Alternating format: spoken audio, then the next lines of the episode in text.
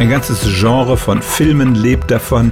Beim Slapstick lachen wir darüber, wie anderen Menschen ein Unglück widerfährt. Auch ein großer Teil der Heimvideos, die wir in billigen Fernsehshows sehen können, lebt davon, dass sich andere Menschen wehtun.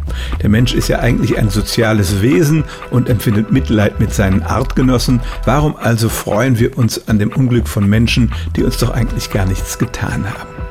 Psychologen haben das Phänomen analysiert und sie finden gleich mehrere Gründe, warum der Mensch schadenfroh ist.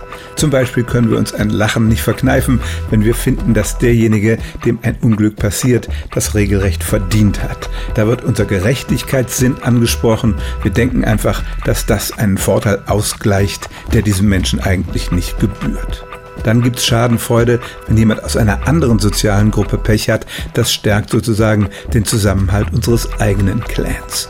Vor allem aber geht's um unsere soziale Stellung.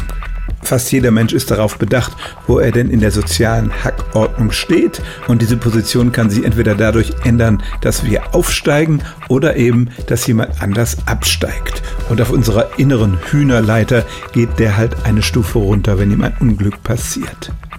Ein wichtiger Faktor bei der Schadenfreude ist die Proportionalität.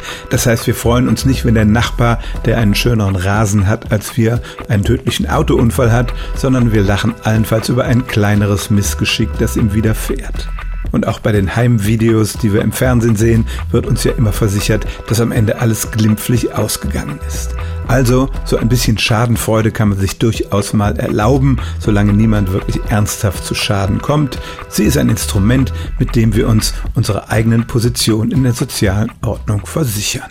Stellen auch Sie Ihre alltäglichste Frage unter stimmtz.radio1.de.